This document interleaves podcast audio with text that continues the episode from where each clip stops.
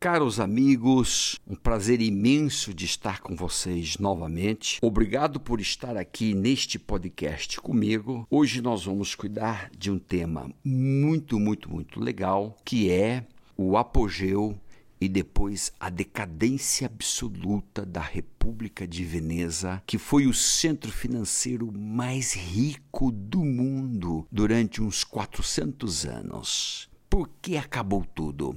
Por que houve decadência? Esse é o tema. E que vínculo e ligações você faria entre a República de Veneza que se foi e o Brasil da atualidade?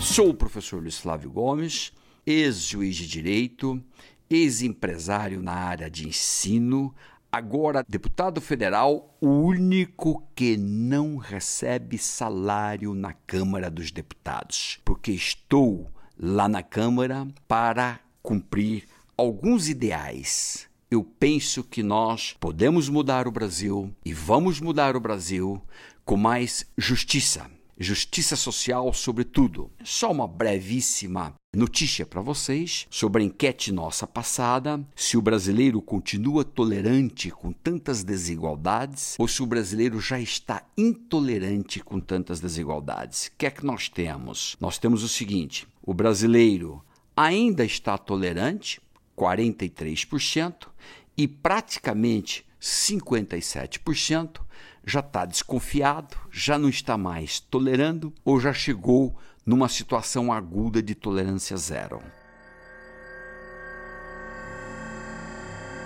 Essa é a diferença que nós constatamos na nossa pesquisa anterior. E hoje, República de Veneza. Olha só que história legal. A República de Veneza nasceu em 810 depois de Cristo e morreu em 1797 quando Napoleão invadiu Veneza, tomou tudo e acabou com tudo e acabou com a República de Veneza. Durante esses séculos todos, aqui sete, oito séculos, Veneza foi uma república a mais potente, a mais importante república do mundo porque ela fazia o comércio mundial. Com a habilidade que eles tinham, com o mar que eles têm maravilhoso, dentro, em parte, em Veneza, mas o mar está do lado.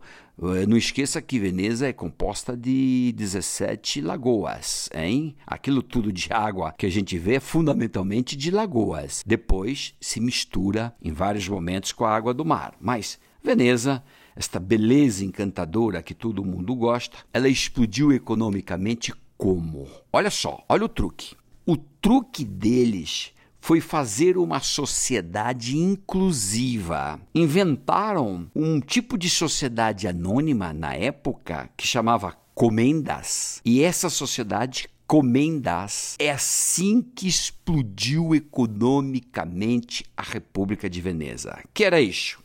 O capitalista entrava com o dinheiro e jovens empreendedores saíam pelo mar para ir buscar mercadoria nos lugares mais longínquos. Quando voltava com o navio cheio de mercadorias, então eles faziam a divisão é, proporcional é, do que haviam arrecadado e faturado naquele empreendimento. Isso permitiu uma ascensão social, uma mobilidade social de muitos jovens empreendedores na República de Veneza. Foi espetacular. Ali foi incrível. Nós tínhamos uma população de 45 mil pessoas em 1050, em 1300 já tinha 110 mil pessoas. Foi incrível. Até esta altura, a República foi espetacular porque dava essa possibilidade de todo mundo, com esforço, com talento, com dedicação, subir na vida subir na vida. O governador da República é um presidente, o presidente se chama Doge, e este Doge era eleito por uma Assembleia Geral. Portanto, também tinha esse aspecto político democrático lá na República de Veneza. Porém, as coisas começaram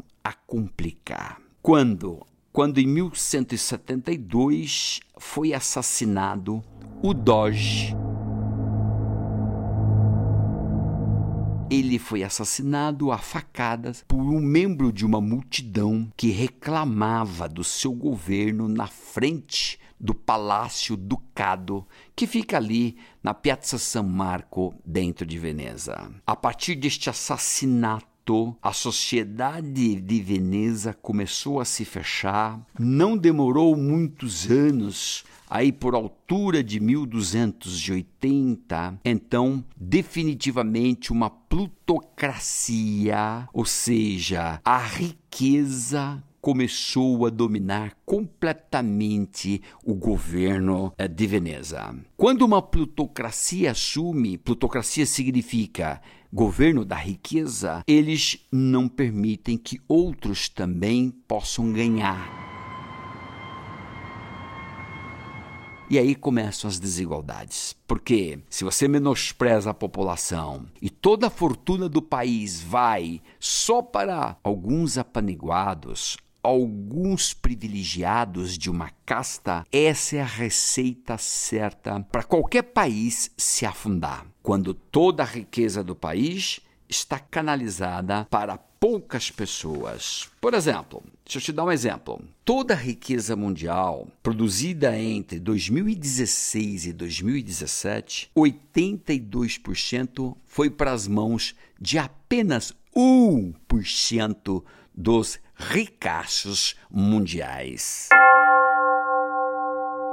Você já pensou nisso? 82% de tudo que se fez de riqueza ir para as mãos de apenas 1%. No Brasil, você sabe, o 1% no Brasil mais rico, ricaço, detém 28% da riqueza. Isso é 34, 35 vezes mais do que a riqueza de quem está na faixa de baixo, nas faixas de baixo. Ademais, o Brasil, no momento, está com uma extrema pobreza de 13 milhões e meio e pobreza de 52 milhões. Ou seja, são quase 66 milhões de pessoas na pobreza ou extrema pobreza.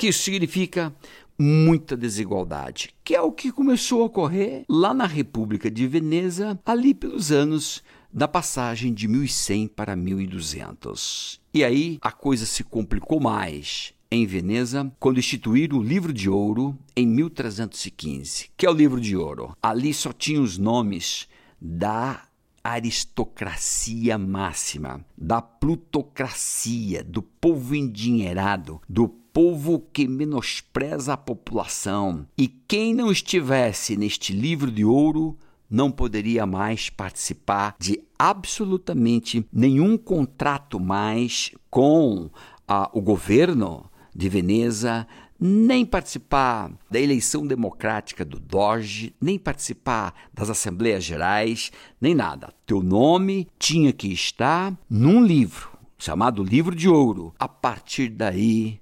Veneza foi se afundando em cada momento em cada hora, em cada dia. Veio o que eles chamam lá de La Serrata. La Serrata é o fechamento. A sociedade, a cúpula, a plutocracia se fechou, só ela faturava, o resto da população na miséria, na desigualdade e na pobreza. Desta maneira, por altura de 1500. Toda a nobreza, toda a plutocracia de Veneza estava toda ela praticamente já em decadência absoluta. E aí, de 1500 até 1787, conseguiram conduzir a república aos trancos e barrancos, mas acabou o apogeu, acabou aquela força que havia na República de Veneza. E o que é que nós extraímos disso tudo? Extraímos o seguinte: uma sociedade é próspera quando ela tem abertura e permite que as pessoas tenham ascensão social. Quando as pessoas podem crescer, têm mobilidade. Normalmente, você faz isso por meio de uma excelente educação e dá oportunidades para todas as pessoas para disputar então seu espaço eh, na economia. Quando o país se fecha, quando o país não permite mais esse crescimento, quando o país ele dissemina desigualdades brutais, aí é complicado. Aí é muito complicado. A República de Veneza morreu. Leia-se, as sociedades ricas também morrem. Há outros tantos exemplos, como o Império Romano, por exemplo. Foi muito rico, foi muito poderoso, mas no final do século V morreu. Então é possível que as sociedades morram. Não o país em si, país fisicamente. Veneza continua lá, só que a força de Veneza foi-se embora. A sociedade rica e poderosa se acabou. Ah, eis o tema. Então, eu queria chamar a atenção justamente para esse aspecto das desigualdades sociais. Muito importante. Estou estudando esse assunto nessa minha fase de afastamento compulsório em virtude de um tratamento de leucemia. Eu estou praticamente é, só lendo pouco, escrevendo pouco, mais em hospital do que em casa. Logo que terminar este tratamento, evidentemente que eu volto a gravar meus vídeos, quero escrever muita coisa. Porém, por enquanto, eu estou refletindo e queria refletir junto com você. Obrigado pela sua participação. Vamos juntos. Eu quero estar contigo. Eu quero sua opinião. Nós queremos te perguntar o seguinte hoje: as desigualdades brutais no Brasil estão afetando o nosso crescimento econômico? Leia-se. O Brasil está bem atravancado no que diz respeito a crescimento econômico. Estamos arrastando. Ah, depois da recessão de 2015, 2016 e 2017, o Brasil vem lentamente, lentamente se recuperando. Eu pergunto: esse crescimento econômico está afetado pelas desigualdades brutais que estão se incrementando a cada dia no nosso país? Tem ligação uma coisa com a outra? Ou poderíamos ter crescimento econômico sem nenhuma atenção para as desigualdades? Essa é a opinião que eu quero sua. Sim ou não? Você vai responder, opina, escreva, pense, porque sua opinião para nós é muito importante. Avante! Estamos juntos. Você tem um link aqui que você pode ir ao Telegram se você ainda não está aqui no nosso Telegram. Use este link aqui na descrição do vídeo. Vai para o Telegram, faça a sua resposta e vamos juntos, vamos raciocinar juntos e eu vou te contando aqui essas histórias todas. Hoje foi a República de Veneza, o quanto que ela foi poderosa e o quanto que ela naufragou num determinado momento histórico desta república. Leia-se os ricos também morrem. A riqueza também morre. Cuidado lá, cuidado lá. Antenado aí.